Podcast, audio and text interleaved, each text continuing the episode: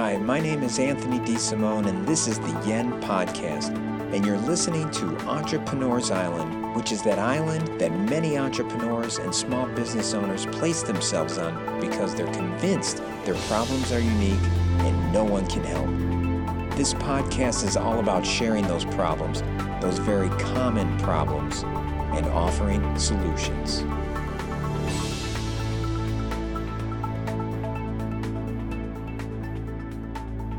I'm here with Brian Gru- Brian Grunert, That's right. I'm here with Tony D. owner of White Bicycle. And uh, Brian, for the listeners, could you please explain White Bicycle and just give me a little history about White Bicycle so that people understand what that is and why you named it that? Of course. Well, there's that's two questions. Uh, White Bike is a brand design studio.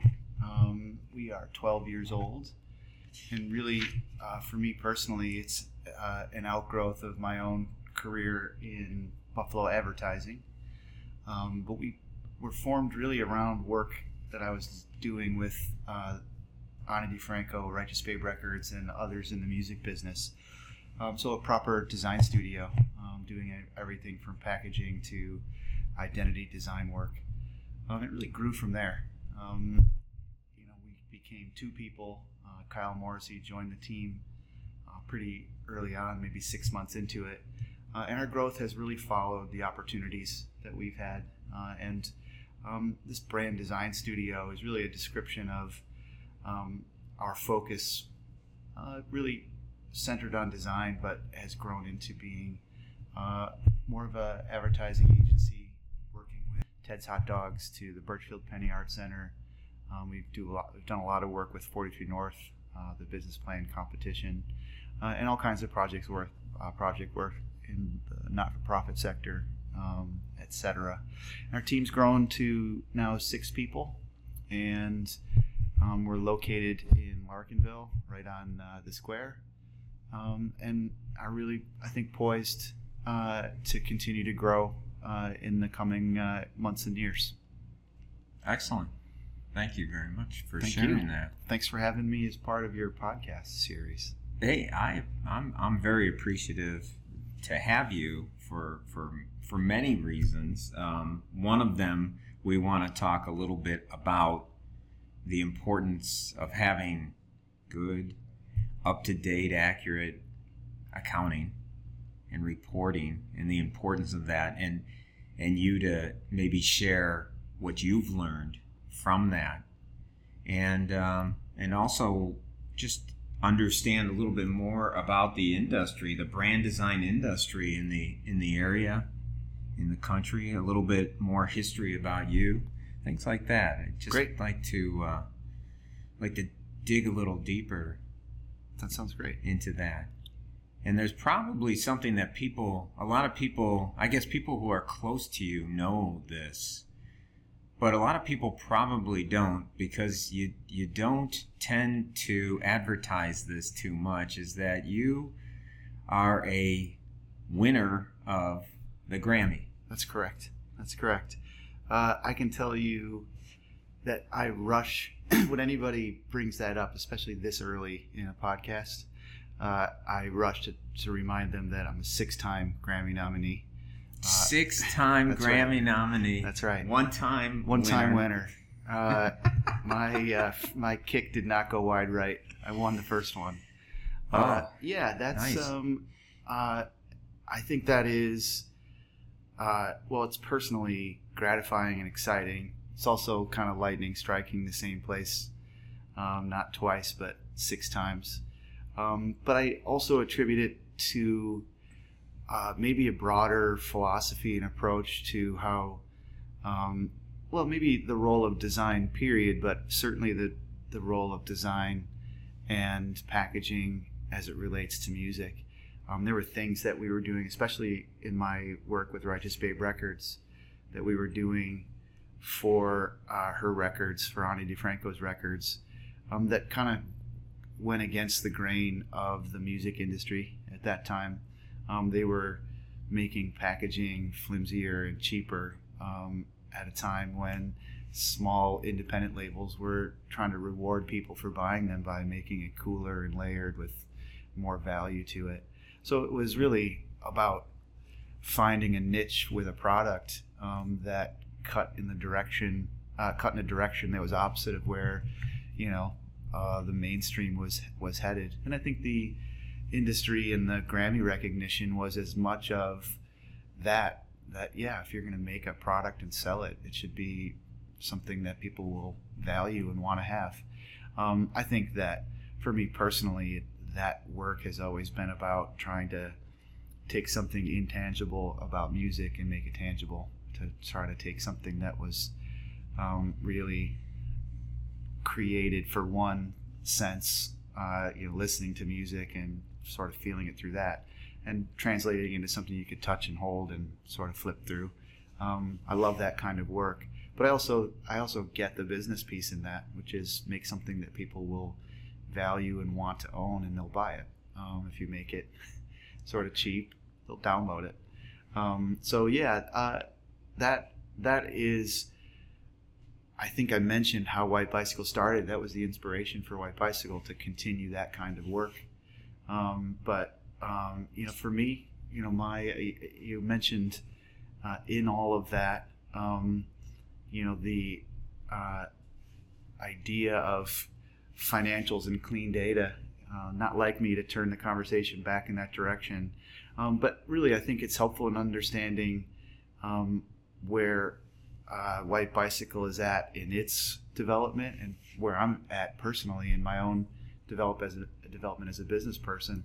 I came to the, this business as a creative person, as a designer, um, worked as an art director and then a creative director in the advertising world, um, but really was never what I would sort of self describe as a business person. At least I didn't view myself that way.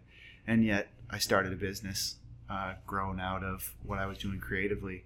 And you learn along the way that there's more to that, to that uh, than just, yeah, you make these decisions. You know, there's a whole acumen and, a, and an understanding that needs to inform and drive that. It's probably why we're together talking about this. Yeah, yeah. I, so you, when you won the Grammy, that was before White Bicycle. Yeah. So the the Grammy stuff uh, overlaps White Bicycle, or you know, it was work that I was doing really as a moonlighter, uh, freelancing, uh, record packaging design, while still working in the advertising world. Um, and you know that was the first couple of those. Um, the one that the one that we won was um, around uh, you know around it just maybe a couple of years before White Bicycle started. In, so that must earnest. have been really exciting to uh, to during that time frame when you had all of the success going on with your designs and and being nominated six times. I, yeah. You know, I mean, clearly, was that a string of years too? Was that just like a consistent four in a four in a row? Wow. Um, you know, I think uh, 04 to 08, and then uh, again in 10 and again in 13. So um, we're due. yeah. Well, are you are you still doing work with just different musical talent? Uh, yeah. At this point? It, and, know, and you know what? Who who did you win? What did you win for? We won for uh, Ani DiFranco's record called Evolve. Yeah. And uh, there, like I said, there were four Ani DiFranco records in a row that were nominated, um, and you know I think a couple of them in musical categories too. Really, just great records all around. Uh, and then uh, a few years after that, it was with um, an artist named Anais Mitchell. Um, did a really just awesome record uh, that sort of had a folk. It was a self-described folk opera, mm. uh, and then again later just a duo of musicians, songwriters from Geneseo, New York. No kidding. Uh, so that was an interesting. That was totally a uh, David and Goliath type of situation. I think they probably sold nine copies of that record. But wow, um, the packaging concept was was cool. Um, it definitely, I think those things started to distinguish themselves more on you know concept and production maybe is, is the way I would describe it. So um, yeah, I mean to your to your question, really wildly exciting, um, definitely challenging in terms of hey, what should we be doing as a as a company? Should we push all in on the music packaging, um, you know, work, or should we diversify in other ways? And I think the decision made itself. Um, music packaging, there I think is a lot of work in New York. There's a lot of work in California. We've done some of that work on a project basis. Um, I think we could be more active um, in that world, um, even not being there, even from Buffalo. But um, I'm not sure that work, the, some of the compromises that you make with you know some of the major label work, is not uh, particularly interesting and is not the kind of thing that um, you know gets you Grammy nominations and things. So we've been more selective with the kind of work that we're doing, and frankly, have found uh, more satisfaction and more exciting uh, design work coming from independent projects. So artists who are just they want to make something cool, and they maybe have seen our work uh, by admiring other artists' records and things, and um, it's grown that way. So probably doing maybe two or three um, record packaging projects a year, uh, more selectively. Okay. Um, and generally speaking, ones that have a bit more meat to them. Um, so, for instance, this year uh, we worked with a band called Darlingside. They're a Boston independent uh, kind of folk rock band, um, and just did really exciting work together with them. And then uh, this is this year we did uh, what's our second um, uh, design for the Erroll Garner Jazz Project. Mm. So, jazz legend. Um, you know, there's uh, just a trove of music in his archive, and there's a uh, a group that has been um, sort of systematically going through and, and unearthing this stuff, and that's the uh, the project that we've just completed. Came out in in mid July, and it's just a brilliant record. I mean, talking about a jazz legend. Do they find you, or do you search for for them? Um, yeah, I think I will. I'll jump back to that business person notion.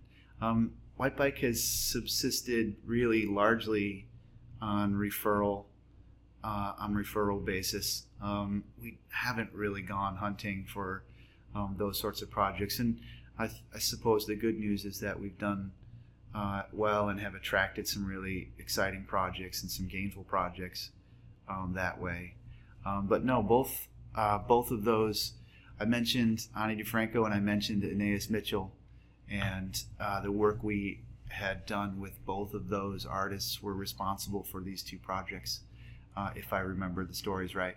Um, somebody was a big Ani fan who was working with the Erroll Garner Jazz Project, and when they were going to put out a deluxe package, they said, "Oh, what about the guy who did these things?" And they called White Bicycle, and um, you know, it went from there.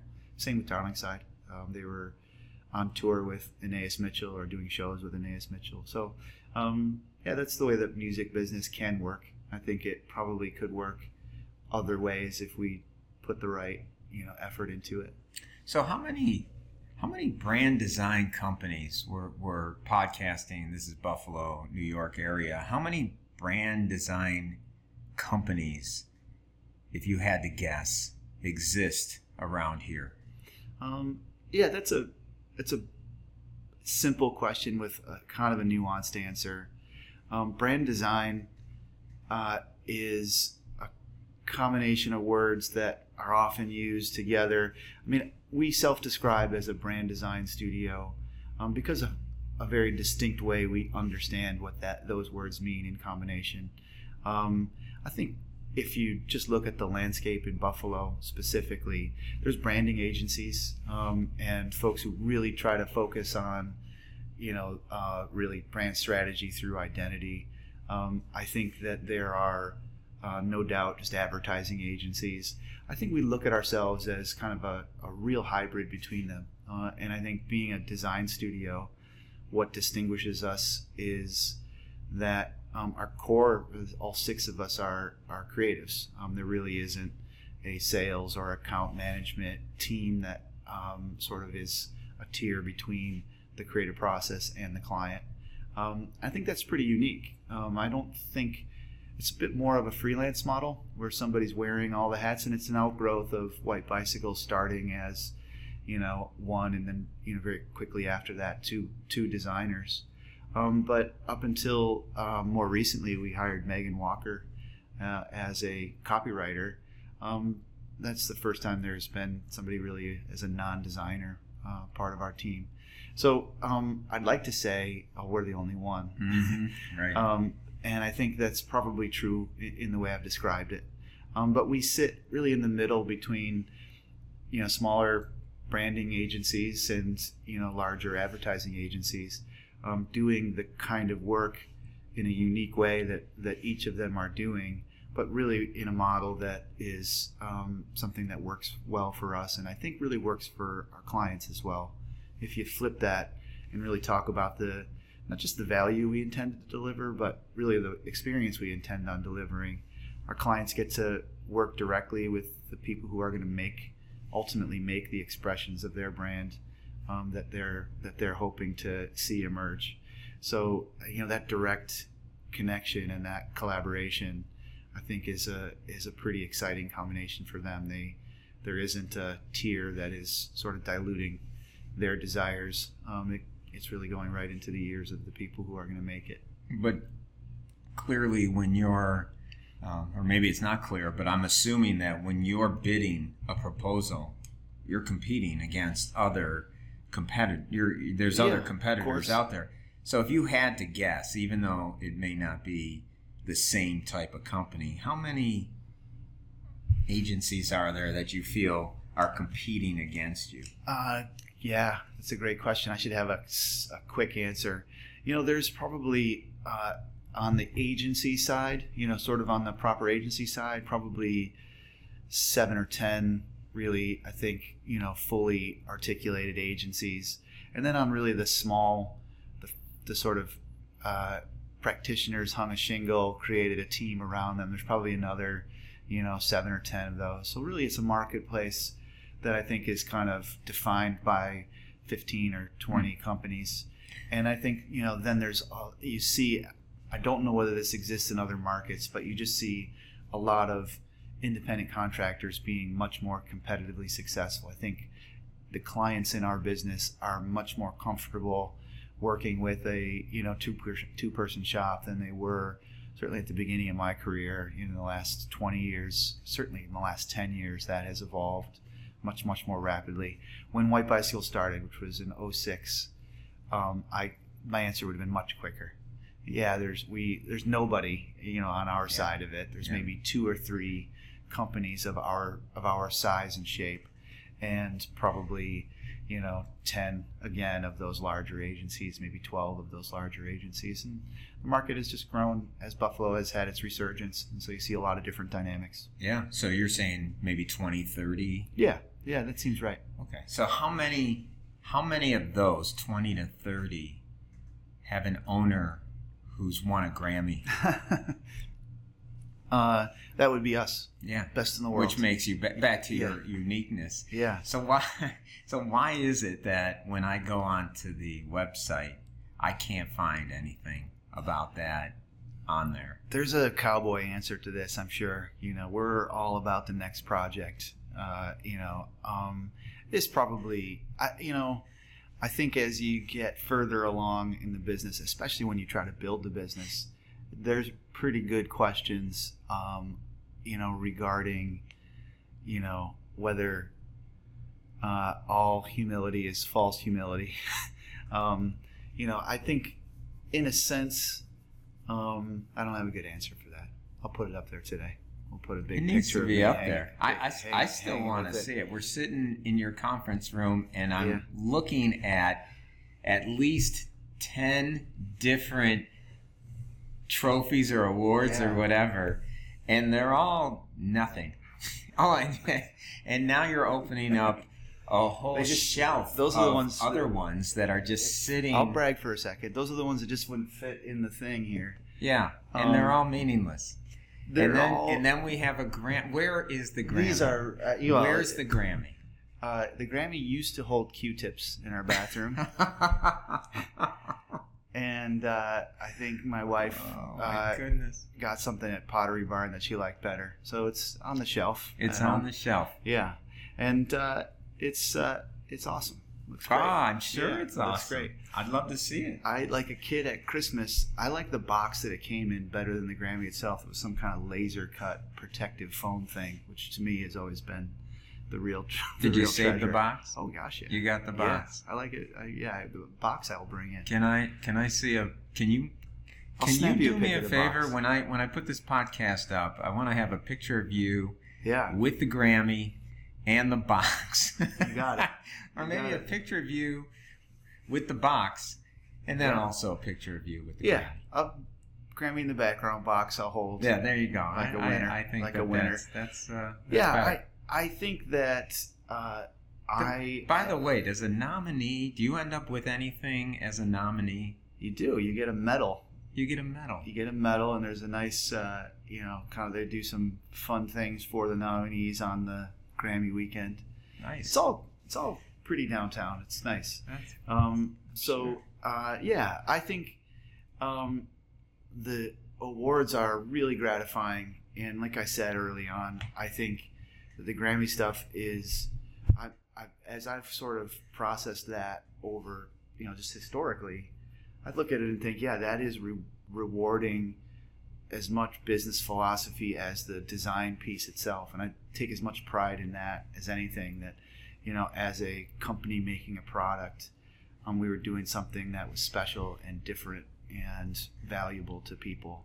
And the industry recognized it. Yeah. and you know realized that yeah if people are going to still buy records it's going to be decisions like these that make the thing worth having and holding and looking at. And so i i think that we take the same philosophy in all of our work um, music business or not if you're going to make a brochure it should be something that is an experience worth worth diving into um, so, so much disposable stuff in in the world you know that is well intended and really well conceived and well executed. But if it doesn't have some, you know, clutter busting coolness about it, then you know it just gets lost in the shuffle of all of that. So Right. Right. um, I think those philosophies sort of are universal to the work we're doing. Yeah. So then maybe you should put the Grammy up on your website because I, I, I would assume there's a lot of value in that. If if if a if a potential customer is trying to compare and they see that you're a Grammy winner, that's certainly going to set you at a whole different level. At the least, they're going to remember you. To all of the faithful listeners in D. Simone's You Are the Expert Now universe out there, I will say, regardless of what you need from a brand designer, we will just make you a rock star. That is absolutely it. We will turn your turn it. your project I- into a rock and roll product. I love it. That that should be the mission right Yeah. there. There there's your vision That's it. statement. Don't care what you're doing. You could be just an accountant. I pre- presume only accountants listen to your podcast. We make you rock stars. That's it. That's all. That's that's the that's the uh, the implied promise. We'll be explicit about it. we will make you Grammy winning rock stars We we will make your of thing. your Yeah, industry. That's correct. Your brochure will be a rock and roll record. I, I love it. All right. I, I, and and we'll and we'll send it to you in a really nice box. continue to teach. That's that's it. Laser cut, laser cut box for sure. Oh my goodness, yes. Brian, what were some of the inspirations that helped you decide that you wanted to be a designer? Um, you know, I think like anybody, I'm sure there's just a whole lot of nature and nurture to that. I mean, I was always just predisposed that way as a kid when we were playing like Nerf baseball in the street and stuff. It was as important to me before we started playing that everybody have a uniform that I had designed on. Nice. Um, when we played knee hockey, I had to be masking taping the logo of whatever teams we were pretending to be on the center Oh. of the of the quote unquote ice surface. Very So cool. I mean, I was always a visual person. You know, I'm sure that's just part how I was raised and part how I'm wired. Um, but the music thing, you know, and the Grammy thing is a good example of, um, you know, uh, those influences because music. I grew up as just a big fan of music. My father is a big jazz fan. We always had music in our house, and I was an early adopter of music in my life. I mean, at I was buying my first records at eight, eight or nine years old. I would make money painting the fence, and then I would go to you know two guys or cabbages or something and you know buy a record um, and that was the visual schooling for me. It was seeing the way music was packaged and seeing the artwork that was trying to capture some part of that music or some part of that lyric and translate it into something visual. Um, and i think you know when you consider uh, an era where people were buying records buying vinyl you didn't have a turntable in your car. So when you went to the record store, your first impressions of that record was were going to be the visuals. You're Yeah. going to look at it. You're going to hold it. Very different now. Your first impressions is something you hear streamed, or more often now, is something you heard on a commercial or on the, you know, end credits of a TV show. Um, but at that point, you heard something maybe on the radio, but you know, before you heard that record, you were looking at it. And um, you know, uh, for me, I grew up a rabid Rush fan. So if anybody knows Rush's catalog, um, you know, one of the things that is really unique about it, every record had a different brand almost, a different way of, you know, uh, typographically presenting the word Rush and a different different layers of concept that reflected the lyrics to a 11, 12, 13, 14 year old kid. That was just, you know, just like a design class. Um, so I think I was inspired as much by the stuff I was looking at to try and communicate in that way. And so when it came time to, you know, find a course of study, all it took was like a D minus in calculus, and I was on my way to the art department, um, and that was it. Um, so it was, you know, and I think that traces of that are in our work for you know businesses. Um, certainly, it's what motivates the work we're doing in the music business. Yeah, so you uh, you shared a little bit of a, a Rush story with Yeah. me, and I would love for you to share it now. It's a fanboy story that has a you know a really kind of gratifying ending, um, and it has you have to imagine, you know, your favorite band and having this sort of desire to kind of next level your relationship with them. And um, as I mentioned to you or off mic, um, probably when I was older than I care to admit, but early in my 20s, Rush was coming through Buffalo, and I stalked Neil Peart at the, he's the drummer from Rush and really responsible for all their lyrics. I stalked him at the Hyatt Hotel and had this, what I envisioned to be a, uh, a really awesome meeting where I was going to get to ask him a couple good questions and shake his hand, and it just turned into an autograph session where I went away somewhat shunned by the guy. um, and when the Grammy, you know, uh, nominations got me to LA and you know to the Grammys, I found myself coincidentally at one of the award shows that Neil Peart was going to be at. He had been nominated, um, you know, in the instrumental category, and as a voting member, I had seen that he was nominated and actually voted for, you know, got to vote for one of my heroes, um, which was gratifying in and of itself. But when my wife and I were preparing to go to the show that year, I had an opportunity to meet the guy again, to kind of sort of meet him in a different context. And um, yeah, I was pretty keyed up about it. Um, went uh, to the Grammys and immediately found myself uh, uh, in a contact. I'd gone to the to the men's room, and coming out of the men's room, I kind of crossed paths with him, and clammed up in the same way that I clammed up, you know, uh, when I met the met the dude at the Hyatt, and um, you know, sort of made it my mission in this kind of reception before the Grammys that year. I'm gonna just meet this guy and talk with him, and um, you know, I think after flirting with the idea for you know five or ten minutes, I finally decided I just didn't want to interrupt the guy. He's notoriously, you know, a private person, and I just felt like it would be such an intrusion, and I would probably be pissing him off as much as I did when I um, met him at the Hyatt at 12 in the morning.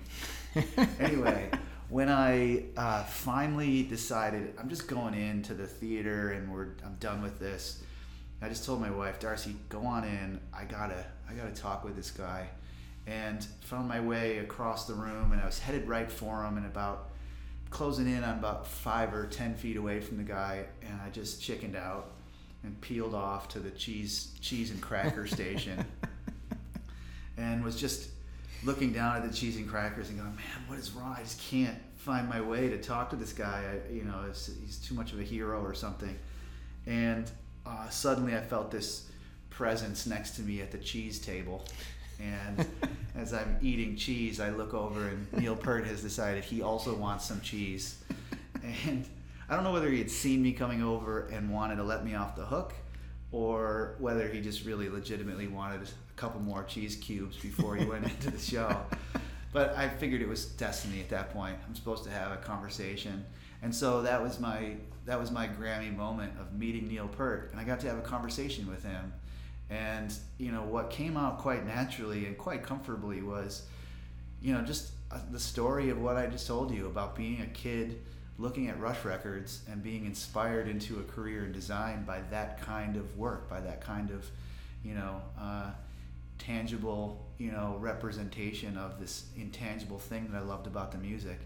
And we had this great conversation about his role working with their art director in, you know, developing these concepts and making it. And he seemed gratified that he got a chance to talk about something other than drumming and, mm. and lyric writing, and you know was able to talk about it. So yeah, it was this amazing moment where you get to meet one of your heroes kind of as a peer, um, as a fellow nominee. We both lost that day.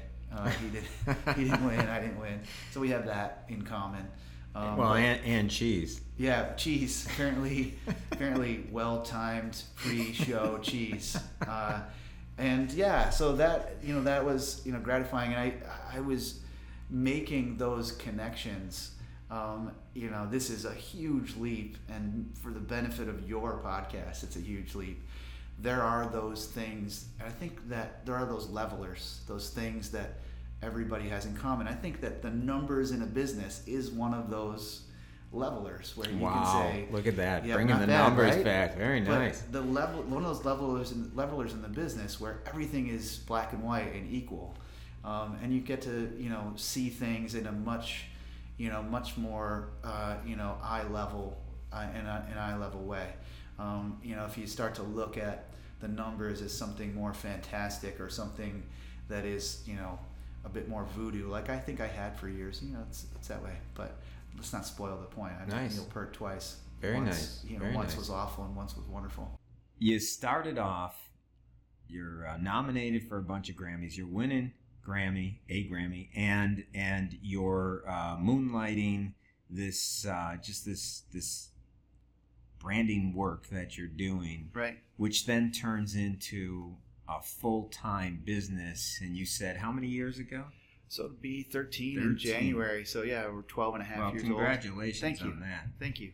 Very few last beyond 10. That's what I hear. Very I've. I've, I relaxed a little when I heard that. Oh, yeah. good. We, yeah. we made it past 10.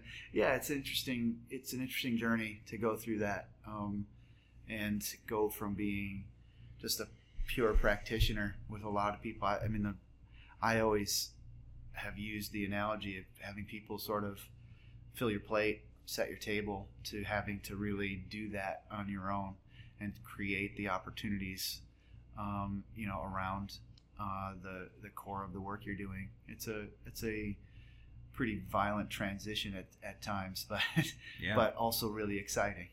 Yeah. So you, you have uh, recently we've been working together for how long we've been working together for at least a good year. year. Yeah. And and so you have, um, and we started off with more or less business coaching sessions, I guess. Correct. Yeah. And and and and sort of uh, some strategic planning. However, uh, a lot of the strategic planning was difficult, uh, considering that the financial information wasn't really up to date and, right. and accurate and right. and so that was always our starting point. And uh, recently we brought uh, a bookkeeper in to help clean that up, right, get you up to date. How has that changed the way you run your business so far? Yeah, I think to be complete about it, going back over the course of the last year, and I will, it's really over the course of the last two years, I will uh, enthusiastically plug UB's University of Buffalo's uh, CEL program. Um, I think that Center so, for Center- Entrepreneurial Leadership. Right, right. Um, I think that was a program and a decision that I had flirted with for a couple of years. I think probably, uh, I don't know, you know, um, eight years in, so maybe four years ago uh, or so, maybe five years ago, I, I'd probably look at the move here to Larkinville. We were on Main Street near the medical campus for you know the first seven or seven and a half years of our existence, and I think it was around that time where I started to really widen out my view uh, of White Bicycle. Um, I think our priorities were to really build a brand around doing the kind of quality design work and really having the kind of relationships uh, that we envisioned um, to really carve out our brand, um, to be a brand that was quality first, etc. Um, and I think when we had established that, maybe not, maybe not when we had established that, um, but maybe because we had established that, because we had been successful, um, I think the very obvious next step, or at least the really enthusiastic next step, was hey, let's see if we can start to shape the business. And we looked at some of our competitors as well that were emerging at that time and being know, really successful um, strategically by developing a business plan that was really obvious to us looking from the outside. And that became my focus. Um, that's when I started to flirt with the um, CEL program. And uh, it just took me a couple years to really uh, uh, realize that I needed to do something like that as a as a business person um, to really put myself through it. You know, I, I was a design student in school and have only really held creative positions in my uh, career. So you know, there were just a lot of aspects of being a business person that I, you know, just was kind of remedial. Yeah. Um, so yeah, the CEL program was the foundation for that. You know, you flash forward to a year of really being able to. Um, the way I've described their program is, it's like taking your business through uh, a MBA program as opposed to going through as an individual. Yeah, it's a great program. It's a great program, a and that's where you and I program. met. Yeah. Um, you- I met you as a speaker, really laying down some fundamental concepts in terms of understanding your financials and using that data to help make um, you know decisions. And what I've discovered too is helping make decisions that aren't disassociated from the kind of brand sort of uh, destiny decisions that I was more interested in. I wanted to see if we couldn't kind of take our our experiment next level, if you will, yeah. and be better at what we're doing, and to do some of the things that you've already hinted at in this conversation. You know, to go hunting for the exact type of project that we want to work on or that we feel is in our sweet spot. Um, it became suddenly evident that yeah, you really have to understand the dynamics of your business to be able to kind of chart those new courses. Um, and I think that's what my follow-on work um, after finishing the CEL program, um, I realized, okay, yeah, uh, we may not have the firepower on our team to actually uh, shepherd some of that work, and um, you know, we don't, we're not really a large enough company to hire a full-time CFO. So really, that's what our work with you has represented to me is having a quarterly CFO to help chart our course and and you know to really have us focus on some things um, that we hadn't just been focusing on. Thank you for that. I I uh, I'm curious when you first started your business 13 years ago, and then you finally concluded that you needed you were missing something, and that's why you decided, um, or you moved uh, towards enrolling with UB Center for Entrepreneurial Leadership. What during that time frame before that? Why do you feel that you? I may be making assumptions here that you didn't need that or or did you feel you needed that and you just did nothing about it Yeah, I mean, I think it's probably a, a pretty noble tweener, if you will. I mean, I think it's there's you try to you try to have a 40 hour week, and anybody running a business knows it's much more than that. Um, and you have a you know, we have a team, as I've already mentioned, that was all creative people, all designers, um, ostensibly all working with clients on projects. Um, so, as I think, as lame as an excuse um, as it seems now, kind of reflectively, part of it was just time. You know, that just it just was not the thing that we got to. We were taking care of our clients first, and um, you know, hadn't really taken ourselves on as a client. Um, and I think understanding that when you're working with a client, you're not just creating for them; you're also you know developing strategies that are going to be gainful.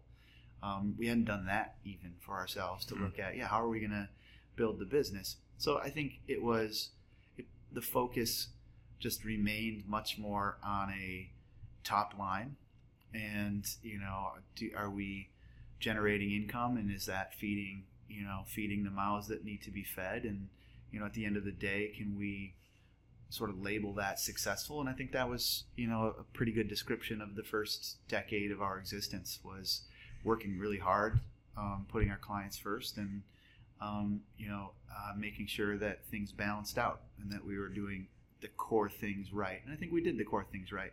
Um, but yeah, uh, in terms of putting ourselves on a growth trajectory, um, you know, and really using financial data to analyze, you know, more of the the you know shades and tones of the decisions that we were making. You know, which projects were successful and which approaches were successful um, that's something I think that we're really kind of leaning into for the first time now.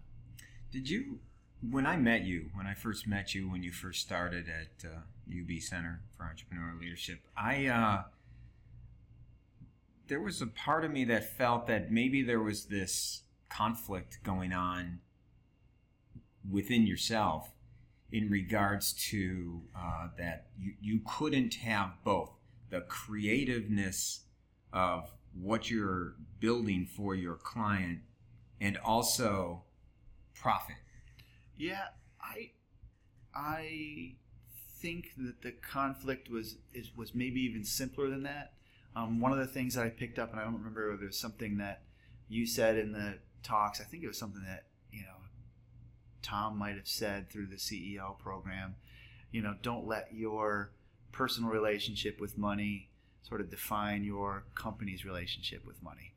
Yeah, um, and yeah, I think that, that, might have been Tom Tom yeah. Ulbrich, by yeah. the way. The uh, right, yeah, I think I assume everybody he's, knows. He's Tom. the head of the Center for Entrepreneurial Leadership. Yeah, I that was, you know, sometimes things that are patently obvious can be revelations. You know, and I think that that was one of those you know ideas that um, I think I was just living a living example of that um, money was not a priority in starting White Bicycle.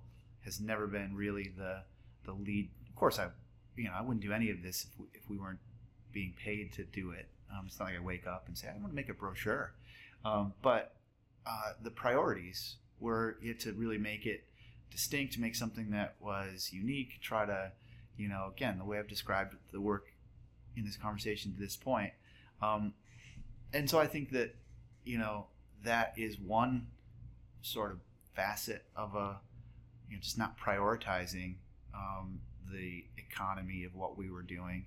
But then I think also, you know, I think that I never particularly felt that I was shrewd with money or, you know, um, understood, you know, economics, you know, uh, particularly well.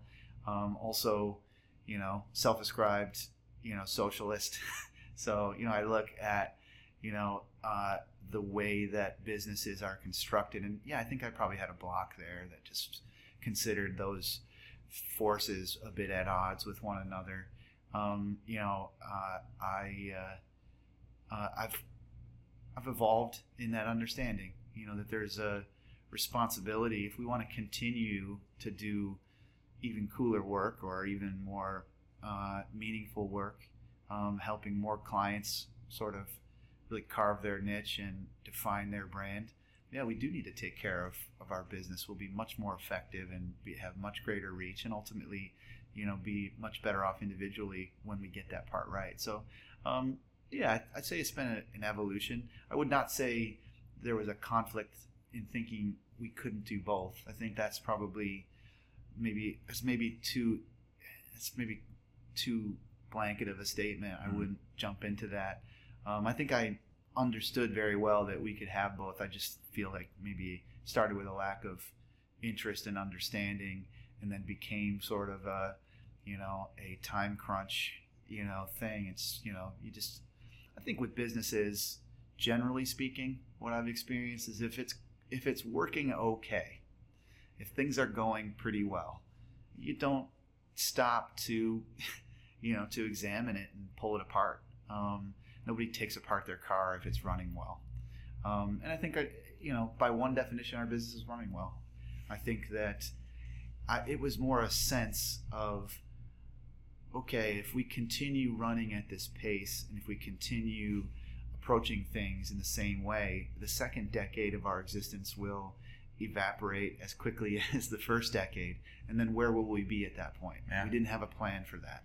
I didn't have a plan for that. So I think the motivation became as much what's decade two going to actually yield and you know where will where will white bicycle be at that point um, both in my career but also um, in the careers of those who have become part of this Excellent.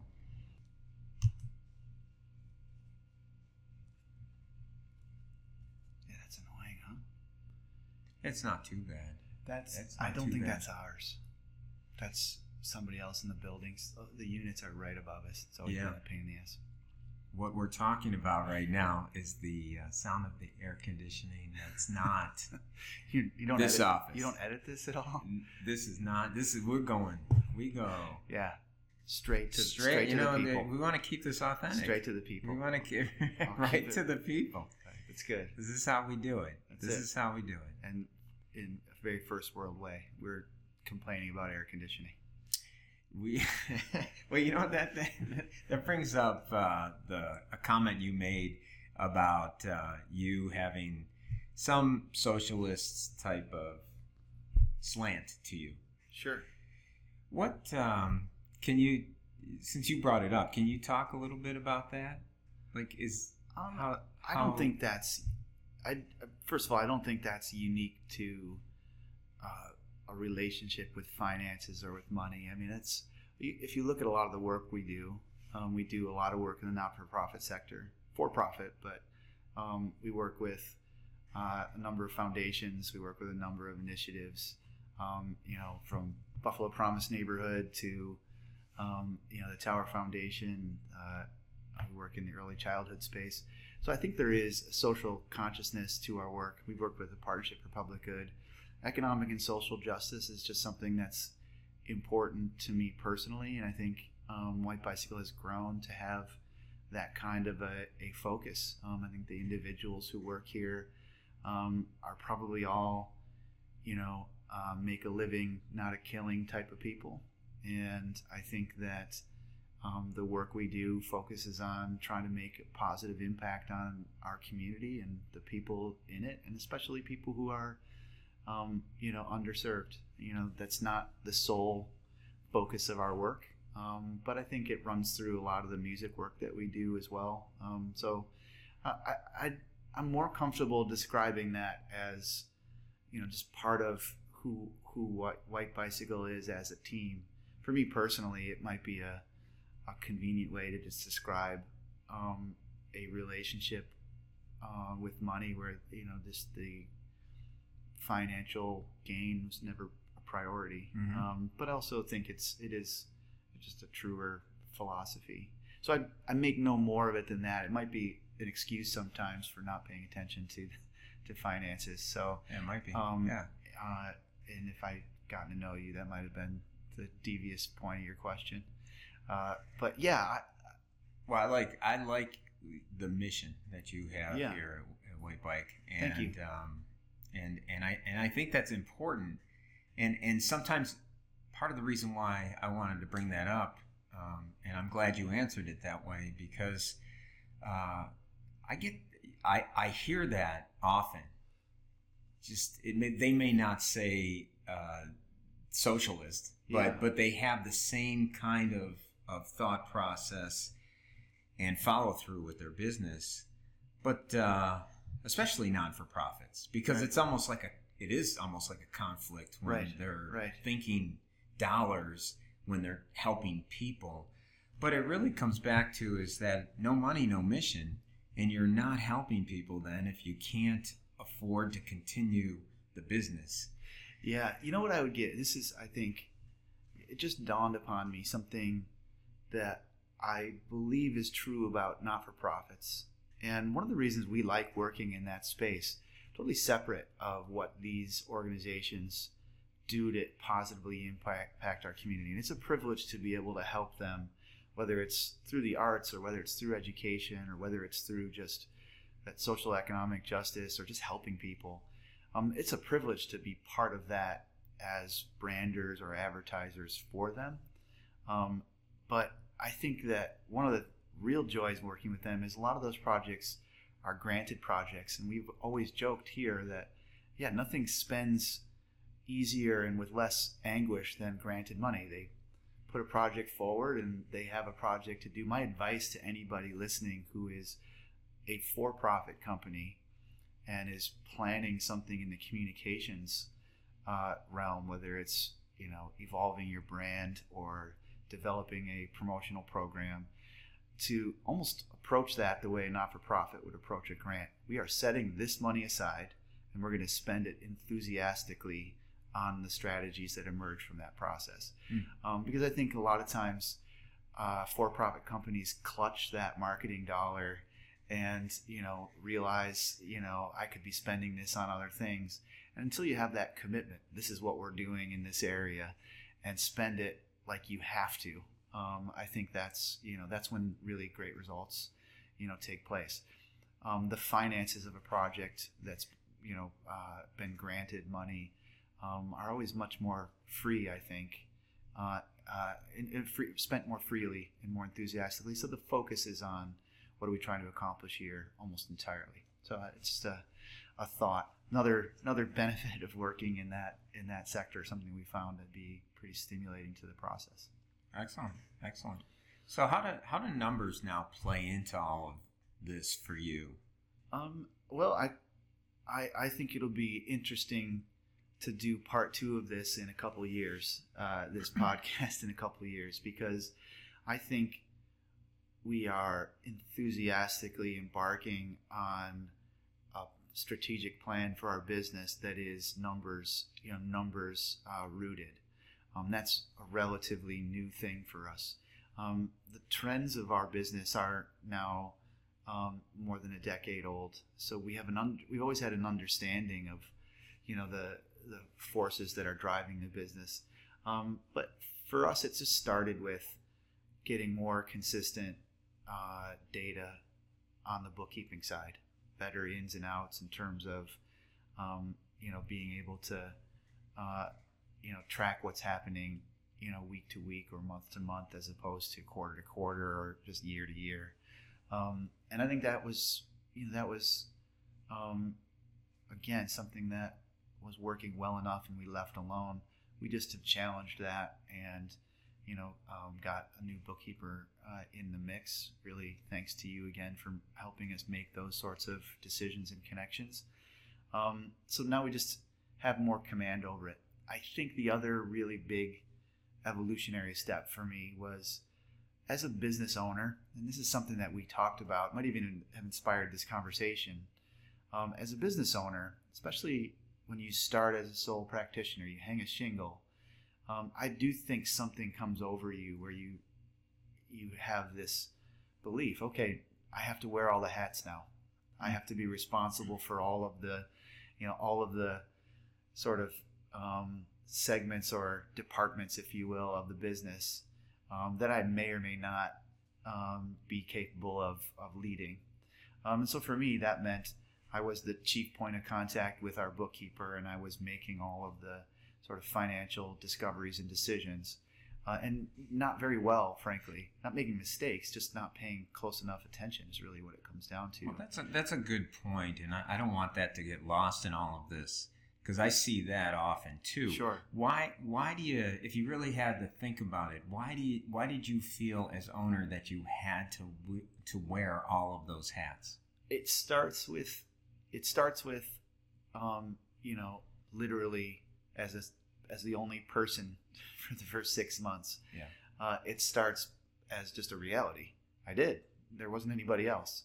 Um, and then when you know you expand to include somebody who comes right out of design school and is making immediate impacts on the the actual core work we're doing, there's it's not really the first evolutionary step for somebody in, in that position um, to say, oh yeah, well now you're also gonna start you know dealing with the bookkeeping, and frankly, then it was much easier. You know, with the volume of work we were doing, it was just basically managing a checkbook and making sure we were preparing our taxes properly. There just wasn't enough business there to have it be um, a task.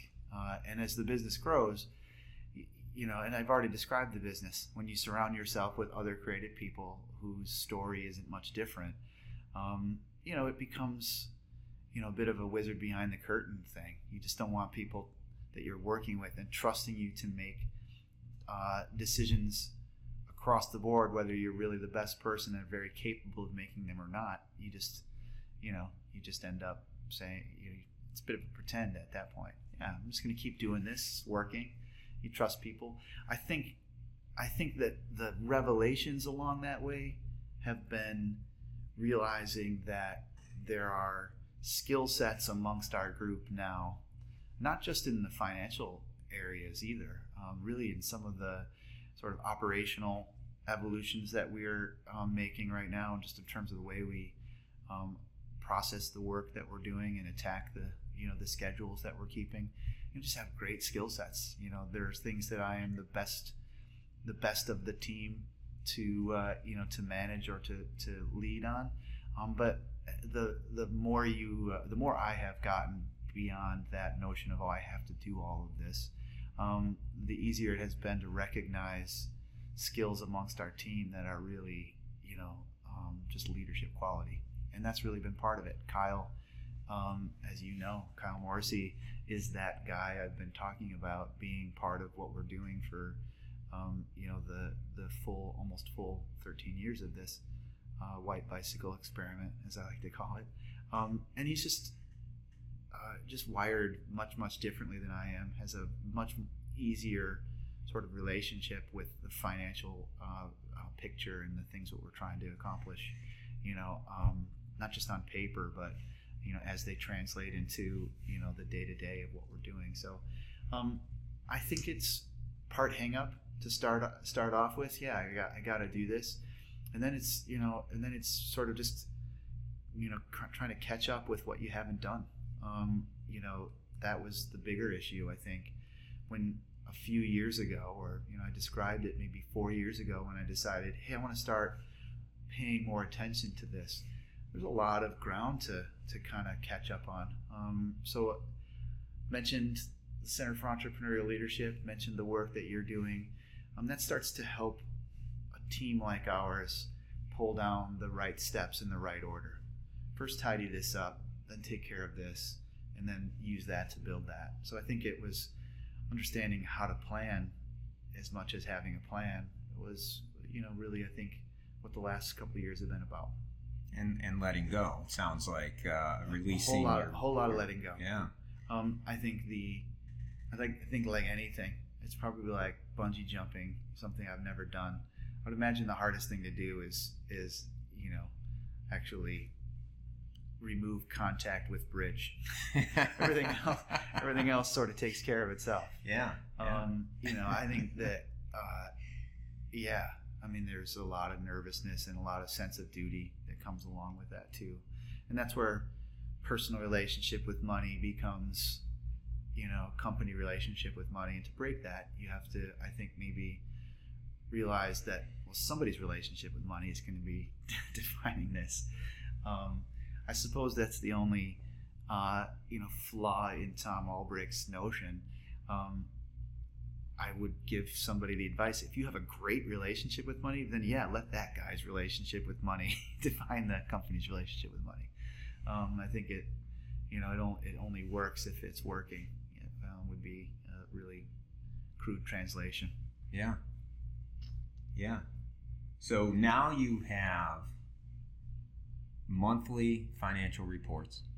Yeah, I think I think one of the things that's happened too, it, it just was a natural um, process. I, I, that's an awkward way of stating it. We needed a new bookkeeping solution for all the reasons you need a new bookkeeping solution, minus anything that was dishonest or untoward. It was working fine. That was really the problem. It was working fine, but we just didn't know enough about the, what was you know really the financial processing uh, processing of what of our, of our business.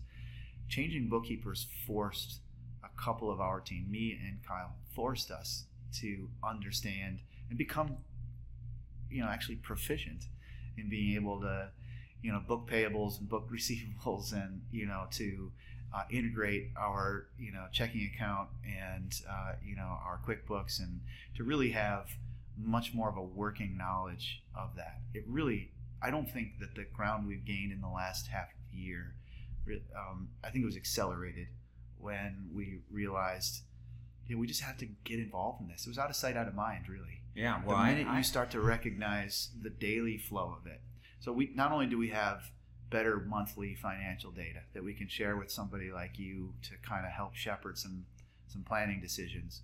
We also have a just a day-to-day understanding of of that. And when you're looking at it, you just and understanding it, you are going to pay better attention to it, and yeah. you're going to actually be able to control it better. Yeah. So it was getting involved, part of it, and just forcing that issue.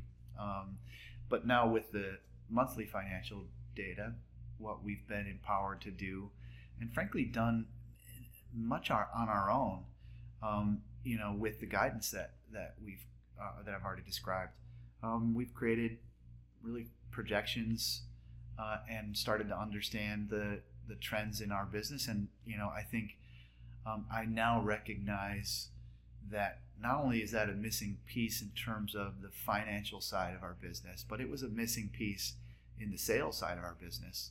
Um, when you are going to develop a you know a sales plan, who are you going to go after? You know, who is the the target audience that fits this company's profile is the first thing you need to really understand. Otherwise, you're just going to be going after more of the work you quote unquote like to do or feel like you do well. Um, now I think we have that third rail of this is the stuff we love to do, this is the stuff we do well, but this is also the stuff that that feeds our, you know, that feeds our economy.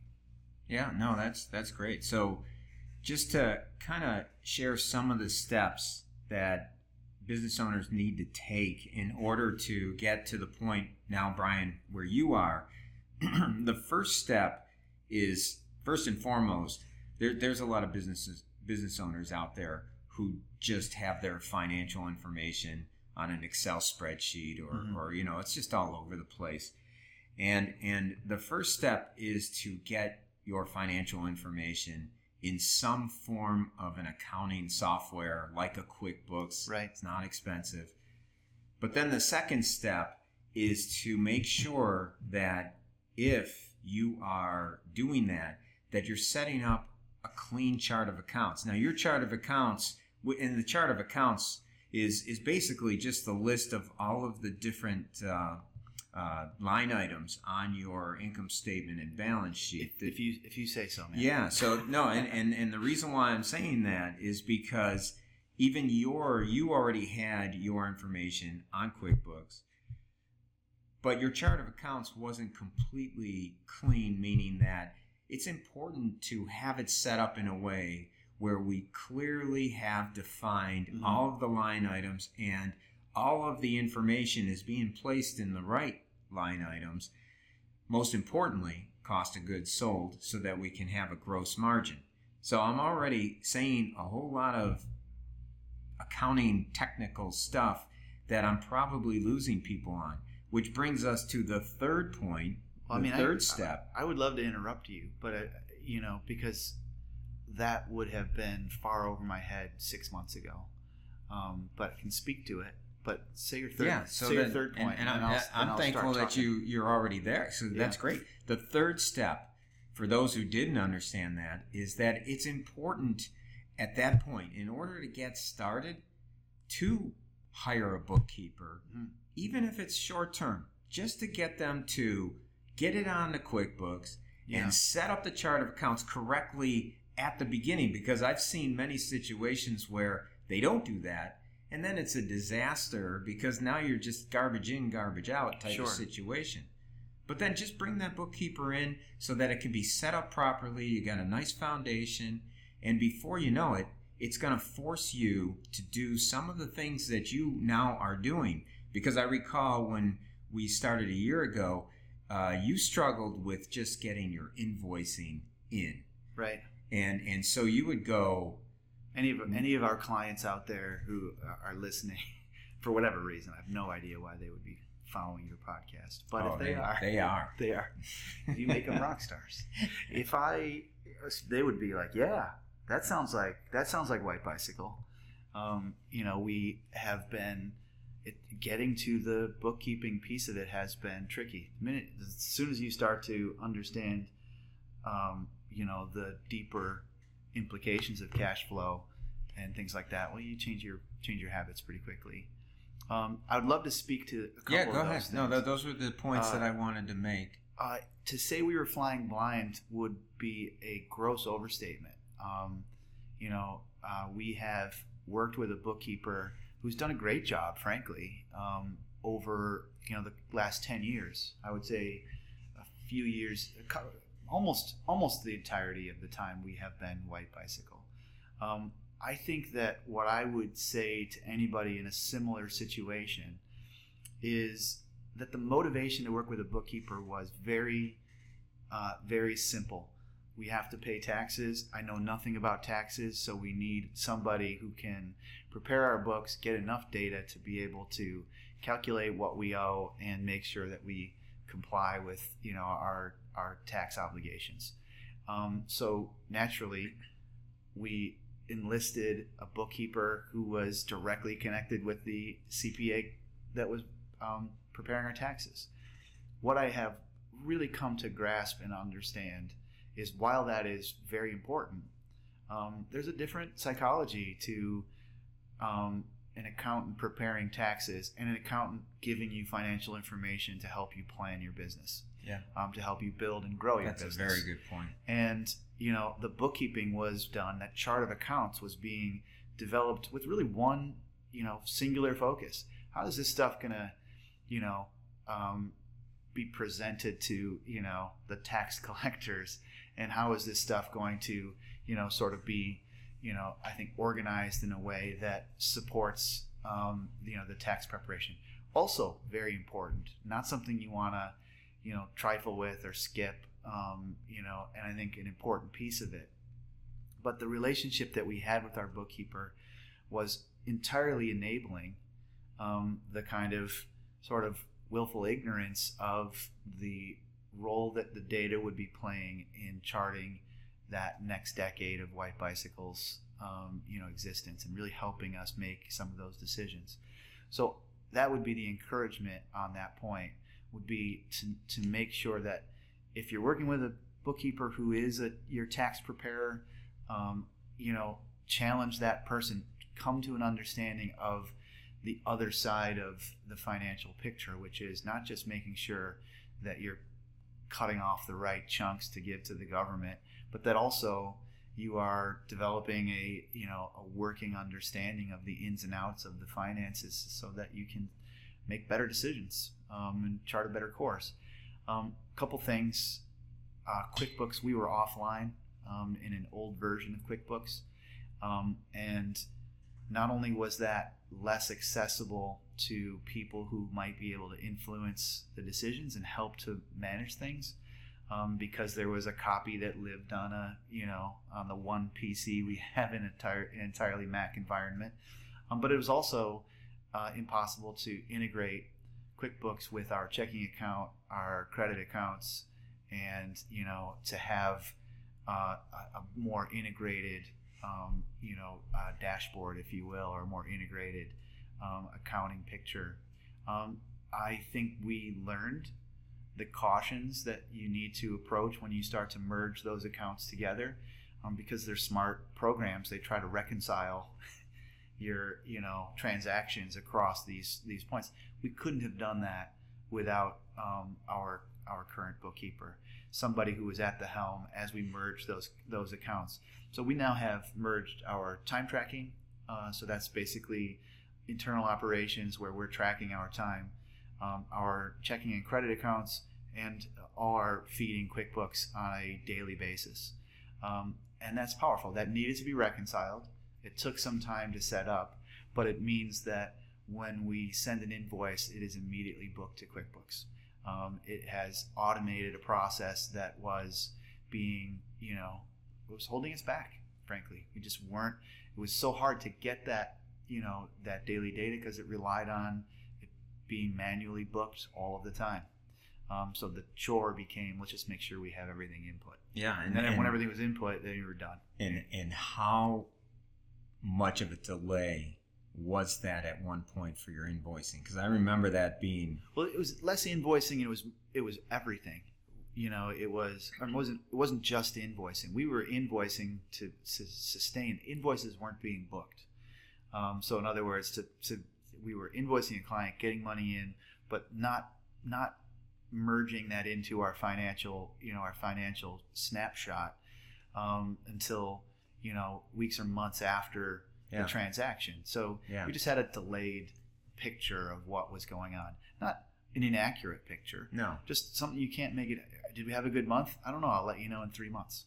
which you can make the argument was an inaccurate picture Um, certainly for that when- particular month at least. uh, I think currency is a great word because it's used to describe money, but it's also you know used to describe timeliness.